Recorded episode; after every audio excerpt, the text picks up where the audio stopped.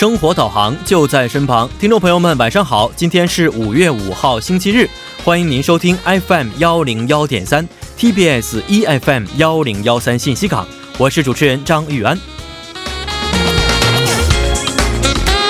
今天呢是韩国儿童节，首先预祝我们小朋友们节日快乐。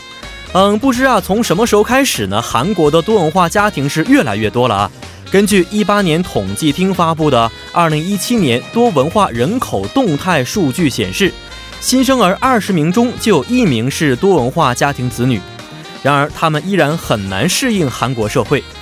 调查发现呢，多文化家庭子女小学辍学率要高于非多文化家庭子女的四倍之多。出生率年年走低的情况之下，还望韩国社会抓紧对多文化的一些包容。儿童节的这一天呢，无论是多文化家庭的孩子，还是非多文化家庭的孩子，希望你们都能够在温暖的爱关怀之下，健康睿智的成长，度过无忧无虑的童年。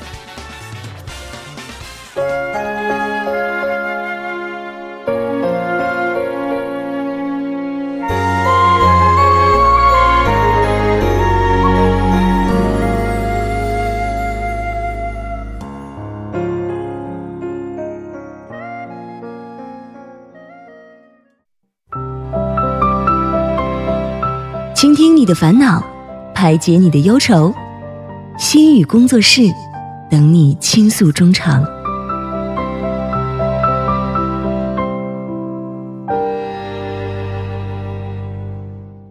何以解忧，唯有心语工作室。心语工作室又在每周日的晚上和您如约而至了。那么我们很高兴迎来今天的两位嘉宾，顾新宇老师和赵四维嘉宾。今天呢，将会由四维为大家带来两段情景介绍，之后呢，再由我们的顾新宇老师和大家一起从心理学的角度分析和讨论一下情景对话中出现的问题，给我们一个正确的心理问题指导。同时，我们也诚挚邀请各位听众朋友可以参与到节目当中，把您的困惑通过以下的参与方式发送给我们。您的故事呢，我们将会在下期的心语工作室当中邀请心理方面的学者为您解忧的。我们的参与方式为：您可以通过发送短信的方式发送到井号幺零幺三，每条短信通讯商会收取您五十韩元的短信费用，或者是通过我们的微信公众号。您可以搜索 TBS 互动，关注之后发送短消息即可；又或者可以登录我们的网页留言板，登录 TBS EFM 点 s o v e r 点 KR，在网页点击幺零幺三信息港主页就可以了。同时，在这里再为您说一下我们节目的收听方法。大家可以通过调频 FM 幺零幺点三，或者是我们的网站 TBS EFM 点 s o v e r 点 KR 中的 EFM 首页，以及呢，大家可以在 YouTube 内搜索 TBS EFM 来收听我们的节目。那么错过直播的朋友们呢，也可以通过网站收听我们的节目回放。您还可以通过三 w 点 popbang 点 com，或者是 popbang 的应用程序，搜索幺零幺三信息港，或者是幺零幺三新星行来收听也是可以的。那么在收听我们节目同时，也希望我们亲爱的听众朋友们不妨随手点击关注，因为幺零幺三信息港需要大家的点赞。好的，首先欢迎今天的二位节目嘉宾，二位好。嗯，主持人好，老师好，又和大家见面了。大家好，我是在韩国活动的中国自媒体人赵思维。嗯，四位好。嗯，大家好，我是嗯、呃心理咨询师顾新宇，很高兴和大家见面。好，顾老师好啊，又是两周时间没见了啊。嗯是啊嗯，顾老师最近过得怎么样呢？嗯五月份了已经，今天是儿童节。嗯，对，有没有带儿子出去玩的？嗯、因为再过两天就是他的生日，啊，是吗？嗯、所以我们准备带他出去嗯、玩一玩，去哪玩呢？嗯、一个朋友家 天世界。啊，是吗？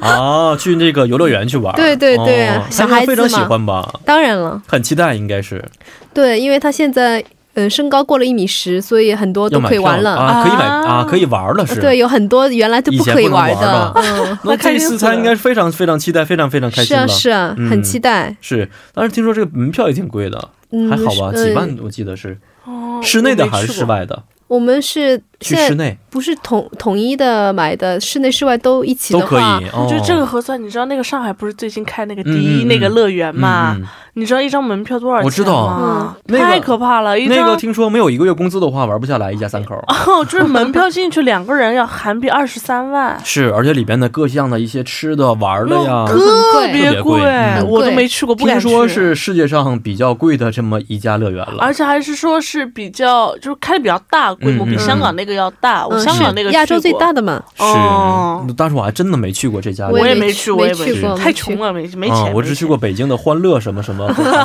这个乐某和爱某乐园 啊，啊。但挺有意思的。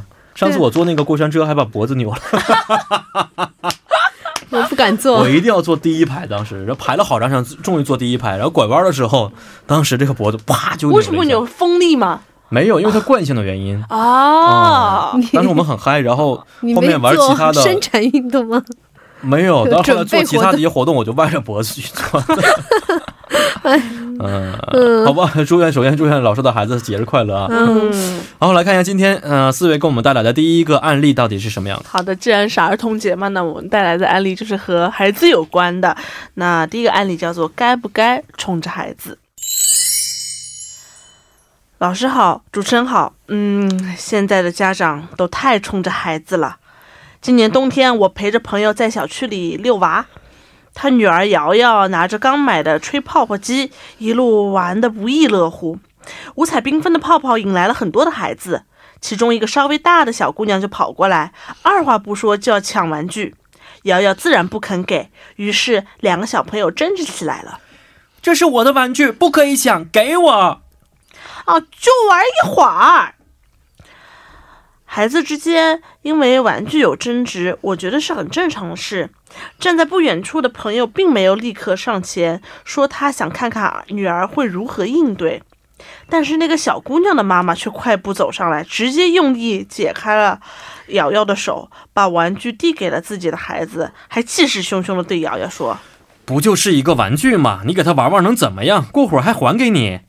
让我吃惊的是，瑶瑶虽然才八岁，但是一点都不怕，理直气壮地说。阿姨，请把玩具还给我。你女儿想要，你可以给她去买啊，但是不要抢我的。要是不还给我，我就去告诉妈妈。结果孩子的母亲却说你这么小就不懂事，不懂谦让，大了一定没什么出息。：“说完这句话，就把东西还给了瑶瑶，然后拉着自己的孩子走了。”我有的时候看着这样的场面，真的非常担心自己以后也会成为这样的母亲。但是我想知道，这种溺爱的心理能不能改变呢？嗯，今天这个案例非常的常见啊，熊孩子特别多，对，经常在网上可以看到类似的一些案例出现。对对对，呃，那么我们都知道，这个案例其实小来说的话，就是两个小孩争玩具的这么一个事情啊。嗯，是的，嗯，那么如果大了去说的话，可能就是涉及到孩子的一些家庭教育的一些问题了。嗯呃，其实因为家长的每个人他的教育方式不是非常一样啊，嗯，我们有的时候过多介入也感觉不是特别合适。对，呃那你想想看，这种年龄他肯定抢玩具。如果以后嗯上了学，就会有什么什么班里的孤立啊、嗯等等啊，大孩子会欺欺负稍稍对，微因为在一个集体当中就不会有这么多人像自己父母一样惯、嗯惯着自己了啊。对对对，所以我们的顾老师也是一位孩子的妈妈。对，啊、那您怎么看待这个案例的？嗯，假设，嗯嗯，我们家孩子是个男孩，嗯嗯，他有时候也很喜欢去看别人家的小孩在玩什么？呃公小公园玩的时候、嗯玩了什么，他很新奇。尽管尽管自己可能也有同样的东西，但是人家拿在手里总归 别人的总是好的。好的，然后就要去看一下。都要去看一下，想要去拿。如果他去拿了，然后想去拿过来，想自己玩，嗯嗯他还没有八岁。现在以前的话，现在都不会这样子。嗯以前在小一点的时候，他这样去拿人家的玩具的时候，我或者他孩子他爸，嗯，嗯，直接上去就把他给拎回来。我以为能说出什么大道理呢，原来就是拎回来。拎回来就跟他说呀，你不能拿人家小孩的东西，这不是你的东西，你家里有。但是就算你想要拿，嗯嗯你也得啊会讲道理的方式。嗯，先先把他拽回来，哦不要把东西还给人家。哦，对不对？然后跟他说，跟跟我们家小孩说，嗯嗯这是人家的东西，你不能这样拿，不你要会在外人面前去批哎评孩子、哎是吧？跟他说你要拿的话，先要问人家愿不愿意。嗯如果人家不愿意，如果说不可以，那你没有办法，这是人家的东西，你就要忍着。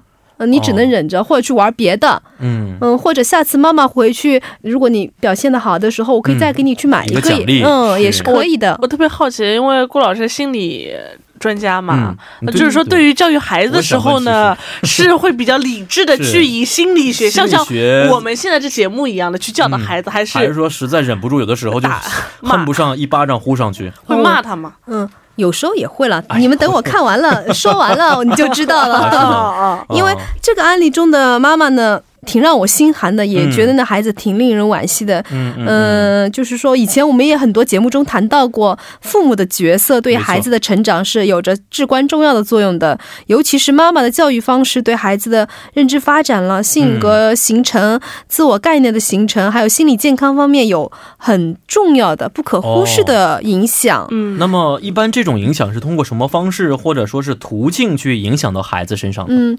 呃，如果我们认为妈妈是孩子的第一个重要的人物的话，嗯她的教育方式有两种途径。第一种是呃以妈妈为中心的家庭教育氛围的一种营造，嗯家庭教育氛围是父母教育方式以及呃家庭成员嗯互相关系的一个总和的反应。嗯嗯也就是说，它是通过一种耳濡目染、潜移默默化的方式进行的。也就是说，呃，你孩子的妈妈和爸爸的对话方式，对对呃平时的为人处事，呃，和其他人的交流，或者是其他家庭、其他家庭成员的交流互动，还有日常生活时候，是一种。嗯，不是直接语言，或者是我指导你的，这种间接的、慢慢的一种影响。哦这孩子其实是蛮怎么说呢？有些人不觉得这是一种影响，但是其实长大之后会发现，其实影响小非常大呃影响是蛮大的，所以有的时候我们长大之后突然发现，哎，原来我跟我妈跟我爸一样。一样的习惯。是 第二种途径就是妈妈自身的行为的一种榜样作用。嗯嗯，因为孩子最初的生活经验来自家庭，他们向爸爸妈妈学习语言，然后模仿爸爸妈妈的行为和动作，然后呢，直接接受父母对呃行为规范的要求和规定。也就是父母自身的言行嗯对孩子来说是最好的榜样和模仿的对象。也就是说，呃，父母的行为特点和为人处事，时时刻刻提醒着孩子们什么是对的呀，嗯什么是错的呀，什么是可以接受的，什么是不可以的。嗯然后这种直接的模仿学习，甚至比家庭教育的氛围更深刻的影响到孩子的一个社会化的过程。嗯因为，呃，家庭包括父母是孩子们学习社会规则的重重要的一个来源。哦，嗯，所以看来这个妈妈的角色是非常非常重要的，教育方式也是影响到孩子一辈子的一件事情啊。对对，那刚才我们在案例当中发现了，案例中的这位妈妈妈的行为不是让人特别的能够接受。当然老师听完之后怎么看待的呢？这是很有问题的一个行为嘛，嗯嗯我可以说是问题的，呃，问题妈妈的行为。嗯。呃、因为他其实对孩子已经造成了挺大的影响，因为这孩子比刚刚案例中的瑶瑶八岁更大一点，嗯。然后那八岁的话，其实已经上小学了，是。嗯，看起来，呃，依这个妈妈是依着孩子的想法，呃，想帮他拿别人的玩具，看起来是为了孩子好，满足他的愿望，但实际上这样的方式会给孩子一种世界围绕着我转的一种错觉，嗯只要是我想要的就可以拿到的一种错觉。对不对？因为因为我只要想要，我妈就会给我拿到。是我记得特别印象，嗯虽然没有涉及到我很大的利益，就是我有的时候在地铁上会玩那个，就是平板，有时候我玩一些游戏啊。嗯有的时候有一个小孩儿就就在坐在对面，他特别想要知道我玩什么，然后那个我就听到他妈妈，我其实特别。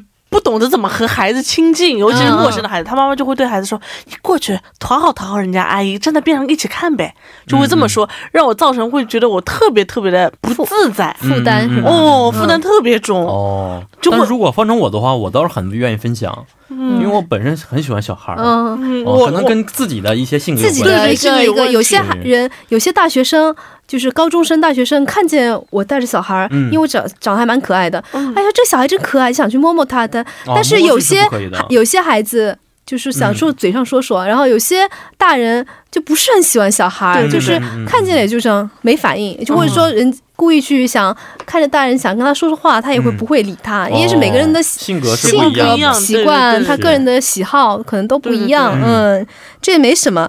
然后呢，关键是刚刚这样子的孩子，这样的妈妈的话，这样的孩子就学怎么说呢？步入学校以后和嗯同辈的小朋友建立关系的时候是十分不利的。没错，嗯也就是说，上面说到的社会化的一个过程，嗯嗯也就是说，嗯在学校里面，嗯，大家其实每个小孩其实都想做自己做的东西，或者嗯玩自己想玩的游戏，是的，但是这是集体的活动，没错，呃，那么就要学会妥协、退让，以及考虑其他小朋友的感受。是就是刚刚之前说到的，呃，移情啊，这些嗯都是、呃从小可以培养的。嗯这是人类作为社会型高级动物的一种生存的本能，嗯，因为你要学会融你融入在你你所在的一个社会团体里面，嗯。这样子你才能生存。一个人是无法生存下去是的的没错，，对我觉得除？非这个小孩的妈妈是首富，不然的话，将来这孩子未来真的是令人堪忧，是吧？除非首付的话，将来你可以不用在意别人的想法，是吧？但是也是也也会也也会产生各种各样的问题啊。对对其实，这我们换个角度来说，曾经我也听到过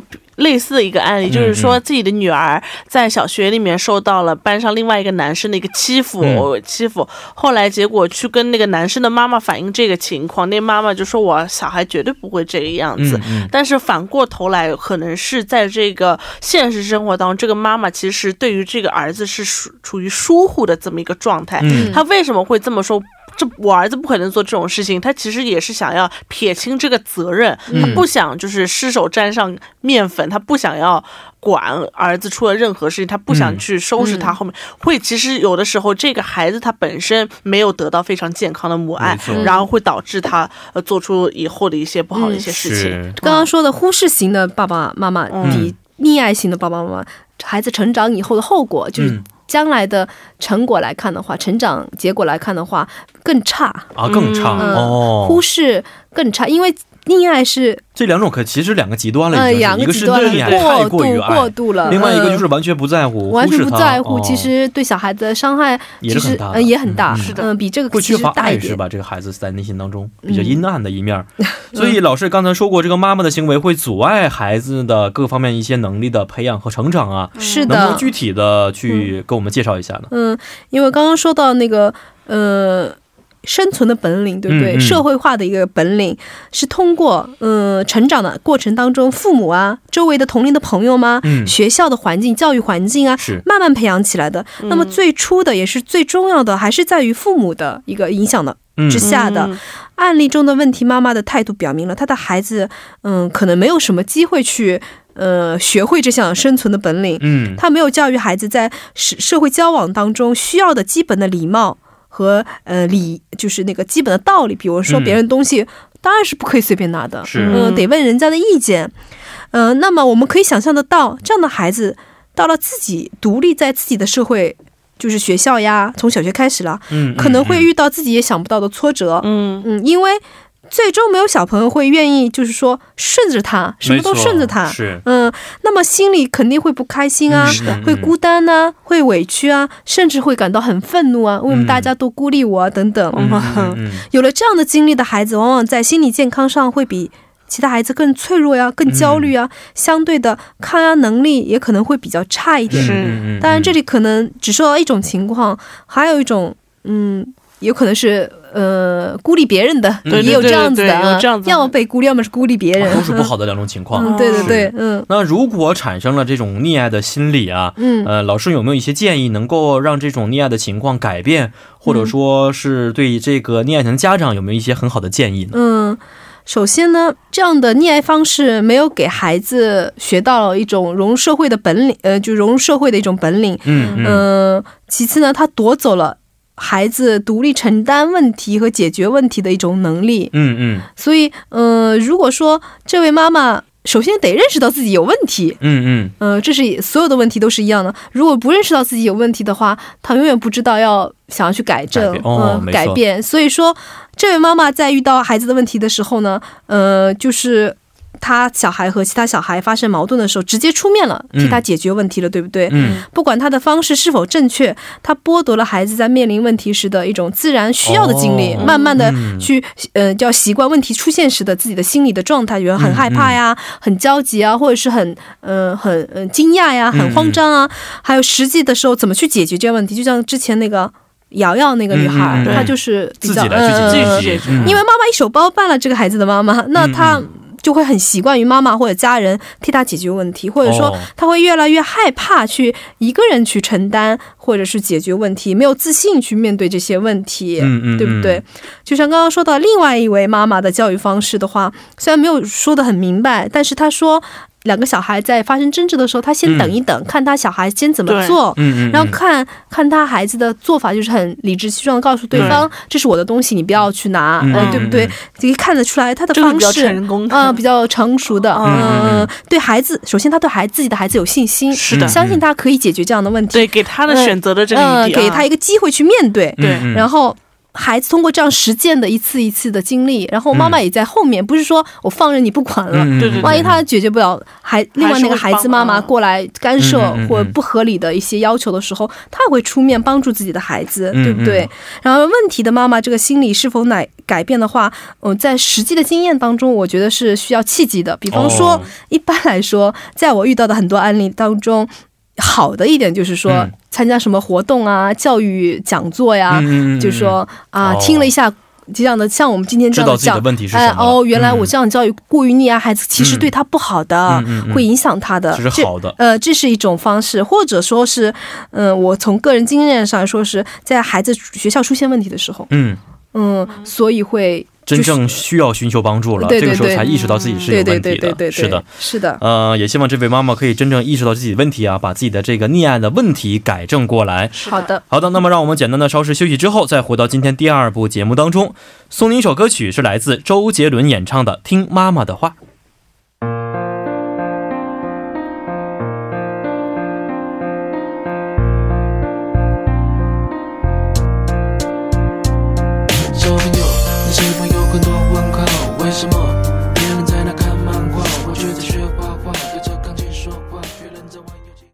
好的，欢迎大家回到我们今天幺零幺三信息港的第二部节目当中。首先呢，再为您说一下我们节目的参与方式。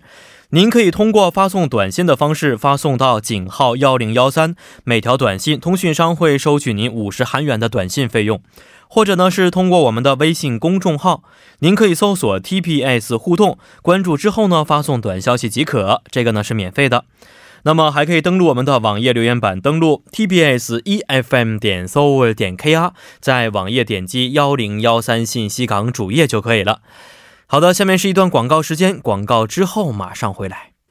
好的，欢迎大家在广告之后呢，回到我们今天心语工作室的第二部环节当中。那么在第一部中啊，我们一起分享了一位现在这个社会上经常出现的一个案例啊，就是过分溺爱的案例。来看一下今天的第二个案例，也是跟孩子有关系的。对的，我给大家带来一下第二个案例，叫做“我究竟是不是个妈渣”啊。我的一个好友在社交媒体发文说：“我真是个妈渣。”我发私信问他“妈渣”这个词是什么意思，他回复我说：“对家庭不好的人是人渣，像他这样对孩子发脾气的妈，不就是妈渣吗？”原来是他家才三岁多的娃，不知道怎么了，晚上就是不肯好好吃饭，哄了半天孩子还是不吃，还把碗摔在了地上。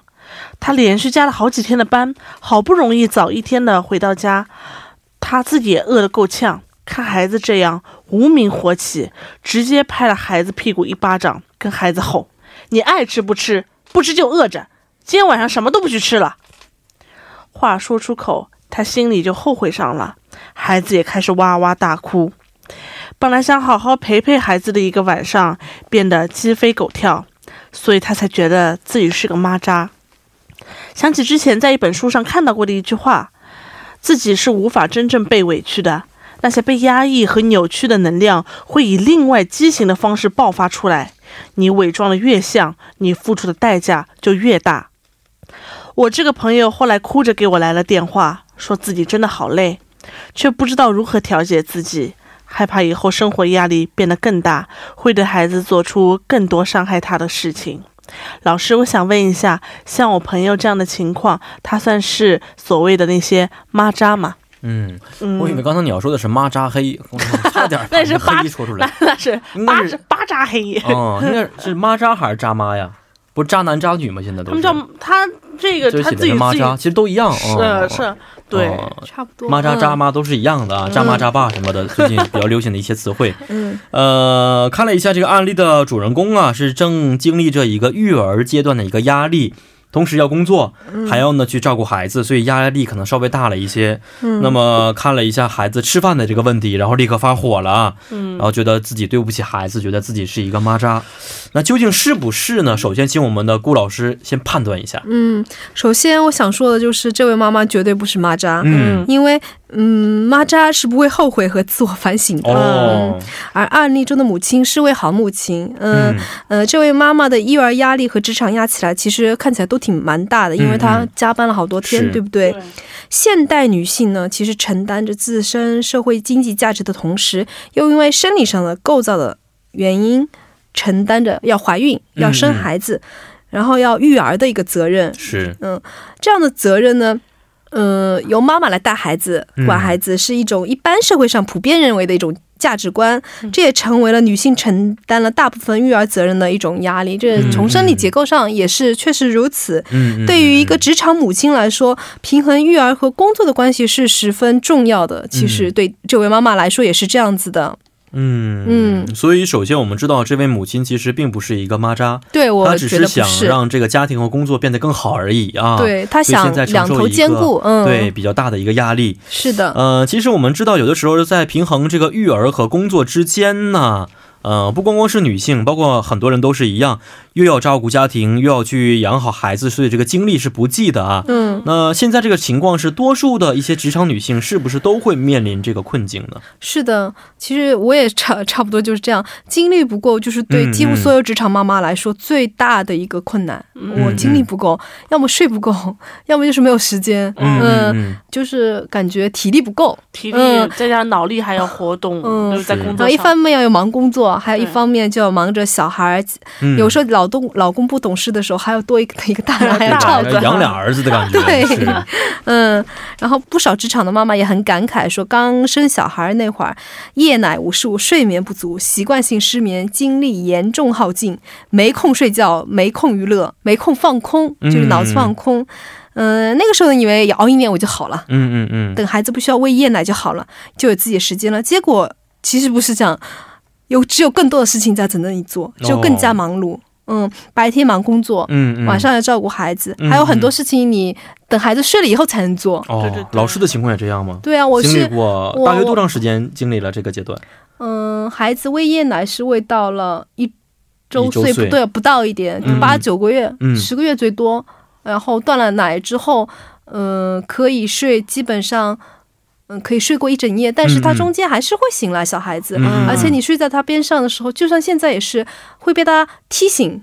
哦，他，我经常脸上有时候或者胸口，是吗？就是不知道为什么会疼。然后后来我想想，可能是他踢到我了，哦，而且越大力气越越大。大，是是，还有就是，嗯、上读博士博士课程的时候，我们有嗯做，还有发表，还有一些东西要写的时候，我等孩子睡觉之后才能去做。才能去做。哦，你在那时候做的时候，他会来妨碍你，哦，一停不停的来妨碍。对妈妈你在做什么？妈妈，我也要看，他也要动我的电脑，哦。很新奇啊，因为电脑很新奇啊。嗯，然后一停不停，而且，嗯，他自己也不不愿意睡，就是不愿意一个人去睡，嗯他一定要等你陪他一起睡，觉感觉哦。妈妈也一起睡了，睡了然后他能够放心睡下。嗯，他以为我们都睡了，嗯然后呢，才能悄悄的出来。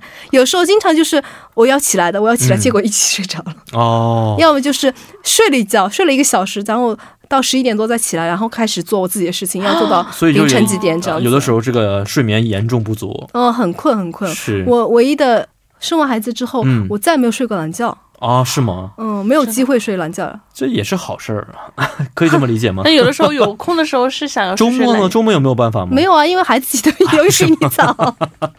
这个程度应该是在孩子应该上了大学之后，能稍微但是大好一些吧。大学之后，年纪大了之后觉少了，其实，对的，就自己年纪大了，然后自己生理结构上，他会自己呃，早起。对，现在我觉得，呃，晚起早起对我来说都不是一件很痛苦的事情，我觉得无所谓了，无所谓了。呃，因为会随时调节这个生物钟。就是嗯。不是说生物钟，就是我习惯早起了，应该说嗯。是，嗯，是，那我们回到这个案例当中啊，我觉得案例的妈妈其实跟我们今天的顾老师有很多相像之处啊。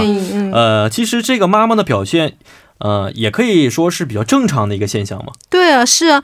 其实大家，我们刚才说那么多，精力肯不够，嗯是很、也是无可奈何的一件事情。嗯连续加班以后那么疲惫，呃，人在身心疲惫的时候呢，自然而然会难以控制自己的情绪，这也是非常自然的一个情况。就像你心情很好、精力充沛的时候，你过地铁不小心被人家踩了一脚，嗯。呃，人家也没跟你说对不起，就很哎匆忙走了，你也会觉得哎，就这样嗯，过去。嗯嗯万一你今天心生疲惫，嗯压力非常大，然后回来的时候拖着这个疲惫的身子回来，说被人踩一脚，人家还走掉，气死了。是，这是可能就是一个发泄情绪的一个导火索。对对对嗯所以说这是很正常的现象。所以在身心疲惫的时候，对自己怎么样呢？应该更宽容一点，要更好一点。但是这位妈妈在回家以后呢，还要尽心全力的去当好妈妈这个角色。嗯，但是当好妈妈最角色最大的前提之之一，其实就是要心情要平和，嗯，精力也要充沛。哦，这样才能合理的保持情绪稳定，去来应付孩子出现的各种的状况。对，那么身心疲惫的状况下是做不到的，其实做不到的，我也做不到。他当然，大家几乎没有人能做到，嗯嗯嗯，超人要么，呃，所以就不要要求自己去在这个情况下去当一个我要做的很好，嗯我要当一个好妈妈。这也是很多职场妈妈的通病，嗯。严格的要求自己，无论是否疲惫，都要当一个好妈妈。为什么呢？因为职场妈妈既想兼顾的工作，嗯。又想要当好妈妈的角色，不想顾此失彼，尤其不想亏欠小孩子，嗯。因为陪伴的时间可能不是那么多，因为职场还有工作的关系，这样的不想顾此失彼的这样的欲望，在实际操作的过程当中，肯定就会像案例中的妈妈一样会受挫，嗯嗯嗯嗯，控制不了自己的情绪，因为很疲惫。没错，嗯、也就是说，这样的欲望其实让妈妈看不到自己真正的状态是否嗯真疲惫，还有就是孩子吃饭所反映的一个问题。吃饭的问题，对对对，孩子吃饭多少都会有问题，为什么这个问题是一个呃比较大的问题呢？嗯因为孩子的吃和妈妈是是很几乎是所有的妈妈。关心的重点，嗯孩子多吃一口或少吃一口，对妈妈来说很重要。啊，是吗？我记得我妈妈以前，我小时候不吃不肯吃，我妈就会摁我肚子说：“来，这边还剩一口，胃里还剩一口。”然后就这么就我一直妈是拿着。碗去满院子追我，对对对对对对对，哦我这个印象非常深刻。哦，对我小时候也这样，嗯，是吗？嗯我小时候也也这样子，我不知道然后为什么那么不爱吃饭，当时哦，嗯就想吃小零食，对，可能对，有就是不爱吃我妈做的。嗯，我妈怎么天天我妈说我跟变着花样去做，你都不吃。嗯，嗯就是说，因为为什么呢？其实可以理解，因为只有吃了饭，嗯孩子才会健康不生病，才能健康的成长。是，然后才会吸收到营养，就是说吃饭是孩子生存与不生存的基础基础。嗯对他孩子说，这个孩子好好的成长和不好的成长，全在于吃饭这一点上，所以看得那么重。然而，呃，也是怎么说？万一他吃不好呢？嗯万一少吃一口呢？就很担心和害怕会长得不好，会不健康，哦会长不大。呃所以怕孩子少吃一口、少吃一顿会生病啊，影响发育啊。但是这样的担心和焦虑让妈妈无法坦然接受，嗯、孩子不好好吃饭这事。其实孩子少吃一顿、嗯，没事，少吃几口，一点儿问题都没有。哦就现在我们这个状态下之这种营养的这种吃嗯食物高营养的这样情况之下，其实少吃一口也没什么特别大问题吧？当然没有问题。老师嗯如果真的自己孩子少吃一口的话，你会觉得没有我问题吗心里也会跟他们一样，啊我觉得非常的，就是说很在意、很纠结，嗯就是明明脑子知道。没关系关系，没关系，但是情绪上有一种，因为孩子和妈妈在吃方面，我有没有以前说过，嗯嗯嗯，吃对于孩子的成长是很重要的一件事对妈妈也是，哦。也是很重要的一件事情。就像老师，假如嗯。早晨的话给他做了一杯果汁，他只喝了半杯，这时候一天就会想这个事情，是吧？呃，也不至于一天就，但是起码在那段时间很纠结啊，最好他吃掉，哦，最好是，不然我就我很担心，吃掉吃到嗯我心里很很痛快，很很满足，对很很满足，舒服。非常满足。妈妈嗯真的非常不容易呀、嗯。哎。就是说少吃或者不吃不会影响，特别影响，身体。是，那么在教育孩子的就餐行为的时候，就可以多一点坦然和宽心。嗯嗯其实应该放宽心，就是说，呃，在三十分钟或四十分钟之内你吃不完就拉倒，你不要吃了。嗯嗯嗯，这一顿你不吃就没关系，你下一顿自然而爱吃然饿的时候就就会来吃了。但但是如果你纠结这一点，很担心这一点过分的话，慢慢就会形成一个嗯压力了。就就是一定要追着他吃，是，就变成这样子了。嗯、所以，假如说出现了案例当中出现的一些情况啊，老师有没有一些很好的建议呢？嗯，我的建议就是，首先妈妈要照顾好自己，嗯嗯照顾好自己的身体，还有自己的心情和心啊，就是嗯在情绪不好的时候，或者工作压力就比较大的时候，要找到属于自己的解压的方法。嗯，其次，对自己的定位要人性化。嗯，因为自己人不是机器，一天二十四小四小时可以以相同的功率过做事情。人是会有疲惫的时候，是会精神状态好的，和有不好的时候，心情也有嗯好和不好的时候，所以不要要求自己当一个完美的好妈妈，嗯就当个差不多的就可以了。嗯，就是说，我们有的时候觉得这孩子啊，不要特别过分的精养，是不是？嗯稍微有的时候散养一点也是没关系的。对对对对。嗯然后对自己，刚刚之前也说过，吼几声其实没有关系了。很正常了，十次里面，我觉得吼个三四次、嗯四五次也没什么关系。嗯我自己也吼，也吼，嗯，我昨天还吼呢我昨天还吼了怎么呢吼 我也特别好奇。赶紧这么吼嗯嗯，不是我，我昨天为什么吼他呢？因为我们要嗯有这个星期有生生日 party，、嗯我们要包装小小礼物给孩其他幼儿园的孩子们，然后我们自己包装，哦，这还是小事儿。真累，白天工作，晚上回家还要做这样的事情。然后一起包装的时候，但是我孩子很喜欢动手，他也很嗯嗯很好奇，然后。包装的时候是我拿着美工刀，嗯。就是要裁纸，然后包，嗯嗯嗯。然后他负责写小卡片就可以了，嗯嗯画一点随便画一点东西就可以了。嗯嗯。然后他看着我的刀很开，就很好奇，很好奇。他就想自己说：“妈，我也帮我来做，我可以的，我可以的。”但是这是美，现在是？呃，六周岁、七岁，哦，七周七岁虚岁点小这个年纪，嗯嗯。嗯，对，太危险了。那还美工刀是危险，有小孩子专用的剪刀是可以用的，但是呢，美工刀还是对他来说太危险了。嗯嗯嗯。然后呢，然后他拿在手里，啪啪啪啪要这样做了。哦，然后呢，我心里一着急，我就吼出来，我就哈叫了他金，嗯，然后他就愣住了。然后呢，我把他刀拿上，这个很危险，不要做啊。嗯然后他说好，我知道了。哦，当时也是吓到了。我也吓到了，他可能他也一下子也吓到了没有意识到这个东西是那么危险的。嗯没想到他可能妈妈原来这么大的一个反应。对对对，其实如果我其实那昨天也真的很累很累，嗯嗯，不干什么了啊？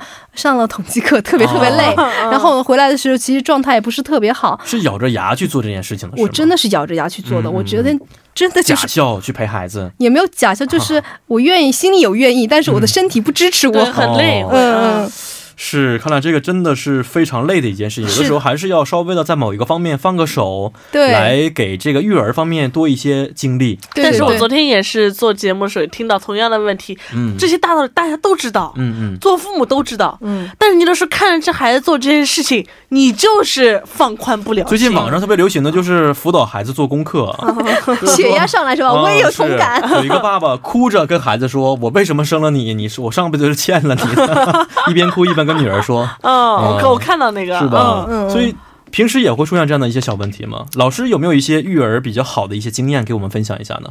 嗯，没有，吧？育儿经验其实大家老师脸色一下就变了。其实育儿经验，我觉得嗯书本上说的都很有道理，但是我们无法做到完美的父母，呃，这一点我觉得是最重要的。当然嗯，也需要知道一些比较正确的育儿的方式，不要太溺爱，也不要太忽，不要忽视。最最怎么去把握好这个度呢？假如说我啊，将来我假如我有个儿子的话，我应该不会很溺爱；假如有女儿的话，我真的会把她当做小宝宝一样，就就特别爱他，我会什么都给他。我一这种个。心态我是改变不了的。我有个朋友，他生了个女儿，嗯才十个月，他就是特别晦气。他说：“万一女儿我以后她要谈那谈了个男朋友，我在想那个哪个臭小子敢动我现女儿。在我 都没结婚，我都开始在想这个问题了。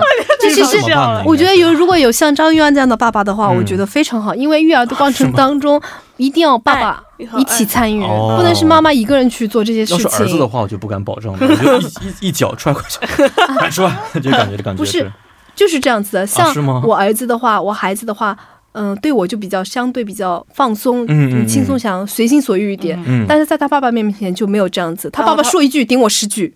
他跟他爸爸现在说的韩语吗？是嗯，韩国语说他对敬语，完全敬语吗？不，是全全敬语，也是说呃非敬，有时候也会说敬语，呃一起一起但态度说完全不一样。就是不是说态度，也是很开心，因为他嗯爸爸每一一三五会带着他去练剑道，哦呃，带他出去玩，去玩他一起玩乐高，嗯嗯，就是玩的，很好。但是他爸爸就是很多方面对儿子就很严格。嗯嗯嗯，就是刚刚他要是拿别人的小孩的东西的话，我会比较轻柔的告诉他你回来，你不要这样做。他爸直接就脸色很差，哈，拎过去。这个也是一种效果，是吧？对，啊。就是家里面让他知道这个是不对的。呃对对对，对。呃，爸爸可能因为性别的关系，嗯爸爸对女儿会更宽容，嗯嗯。呃然后呢，妈妈可能对儿子可能就更相对来说就可能更好，就是更随意一点，就是更宠爱一点。但同样的，如果是呃女儿的话，妈妈可能对女儿可能会稍微更严严格一些。严格一点，因为爸爸已经宠的太多太像话了。对对对对 对，所以这个时候，可能首先第一点，我们可以简单的总结一下，就是说夫妻两个人要分工好这个对对角色，很是吧？重？要。可以说一个是白脸，一个是黑脸，一个是红脸。呃，，差不多是。然后，呃，儿子倒其实没有，但是以前我看到一个，不知道你们大家应该也，呃，那个新闻上也放过，就是、嗯。呃，女儿的幸福感很很大程度上来自于爸爸的参与，哦，怎么参与比较好一些呢？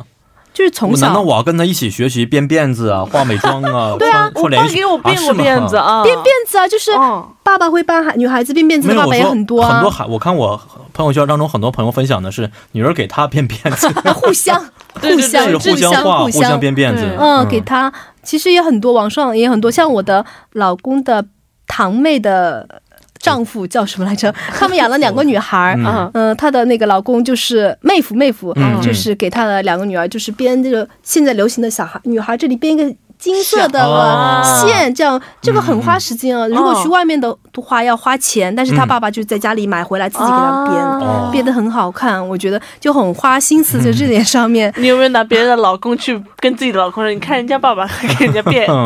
变变辫子，哦、就不知道，反正他那个爸爸，我觉得是做的挺挺呃呃心细的，很喜欢，也很宠女儿。然后呃，因为毕竟男孩和女孩还是有差异的嘛，男孩子的话，父亲要多做一些和一起参与的活动。哦，一起玩一玩那，玩玩具啊，或者一起去运动啊，或者是踢足球啊，或者是像我们是练剑道啊嗯等等一起共同做一件事情，一起成长。那种将来的话，就是不会很就是疏远疏远代沟在里面有很代沟。是现在很多包括中国和韩国的很多的父母，特别是父亲啊这个角色，嗯，总是觉得我想培养一种家长式的权威在里面，嗯我要在这个家庭当中说一不二才可以。但其实这种方法不是一个很好的方法，是吧？会给孩子产生一种说一不二的对，啊就是太过于权威、太过于严厉了。记记得之前我们也谈过一个父母的教育方式的方面，嗯嗯，这个是溺爱，当然是属于是不太好的一种方式。一种比较好的是接受，嗯。然后民主。然后又同时要教导，这个哦。教导就是刚刚之前说的社会化的一个重要的基础，就是说有些是可以的，有些是不可以做的。基本，比如说你拿美工刀去做一些危险的事情是不可以的，然后拿刀子递给别人的时候，一定要是反转过来来递剪刀的这些很一些一些基本的一些一些礼仪啊，小孩子从那个插座不可以碰啊，从这些安全开始，到慢慢的为人处事的一些最基本的，当然这是嗯。反映你父母的价值观，嗯，父母价值观也是来自社会的，你的成长背景的，所以说、嗯。要养好孩子，首先要做好自己，哦，哎 这点最重要。这句话说的非常好，嗯先要做好自己，才可以对给，孩子关心好自己，对对呃，了解自己，身心健康也是对，然后你孩子也有可能，嗯嗯。嗯，呃，那养孩子之前会不会看很多书呢？我现在很多育儿书也非常的多，啊对对有很这样多这样的有帮有一些帮助。我觉得对妈妈和爸爸来说，看一些书也是有帮助的。嗯呃会他会教你一些基本的一些，有些可能真的是不知道的，嗯也可以学习一下。然后有一些真的经验也在里面。嗯嗯呃，当然书本是死的，嗯呃，我们人的经验是活的。因为每个嗯孩子的性格还是不一样的，对有些孩孩子子不同的一些特点来去对对对培养孩子的特点。书上写的孩子可能是这一种或者十种，嗯但每个孩子都是千变不一样的，大家都不一样，所以嗯根据孩子去慢慢去摸索，一起成长。是嗯思维呢，想当一种是一个什么样的妈妈？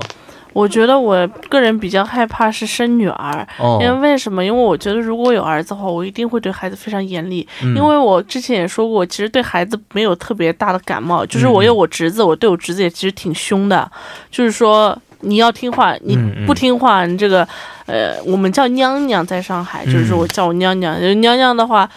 这个吃的东西不给你啊。嗯啊，你出去你我我你今天出去你要是你要听话的，我都会这样。嗯我就单身带女儿的话，我有的时候可能会说不出这样的话，因为毕竟女孩子嘛，毕竟我们家都是侄子，都是男孩儿，所以说我会我比较就是会担心我以后有女儿有可，能会溺爱。对我女儿的话，会不会就到时候我会不会不知道怎么在情感上跟她好好的沟通，而嗯产生一种距离感？我个人担心啊，但是真正会怎么样的，还是要生了之后才知道。没错，有的时候我们会觉得现在什么都不想，生完之后，对对对，什么觉都变了。得现在我们会溺爱，但生完之后，哎呀，太烦了，那种想溺爱都没有这个心情所有的。东西要在发生之后才能说。没错嗯，好，今天也是非常感谢二位来到我们节目当中，探讨了两个案例啊，还是比较欢乐的。那么，呃，非常感谢二位分享今天的内容。嗯，呃，咱们下期再见。再见。再见。再见。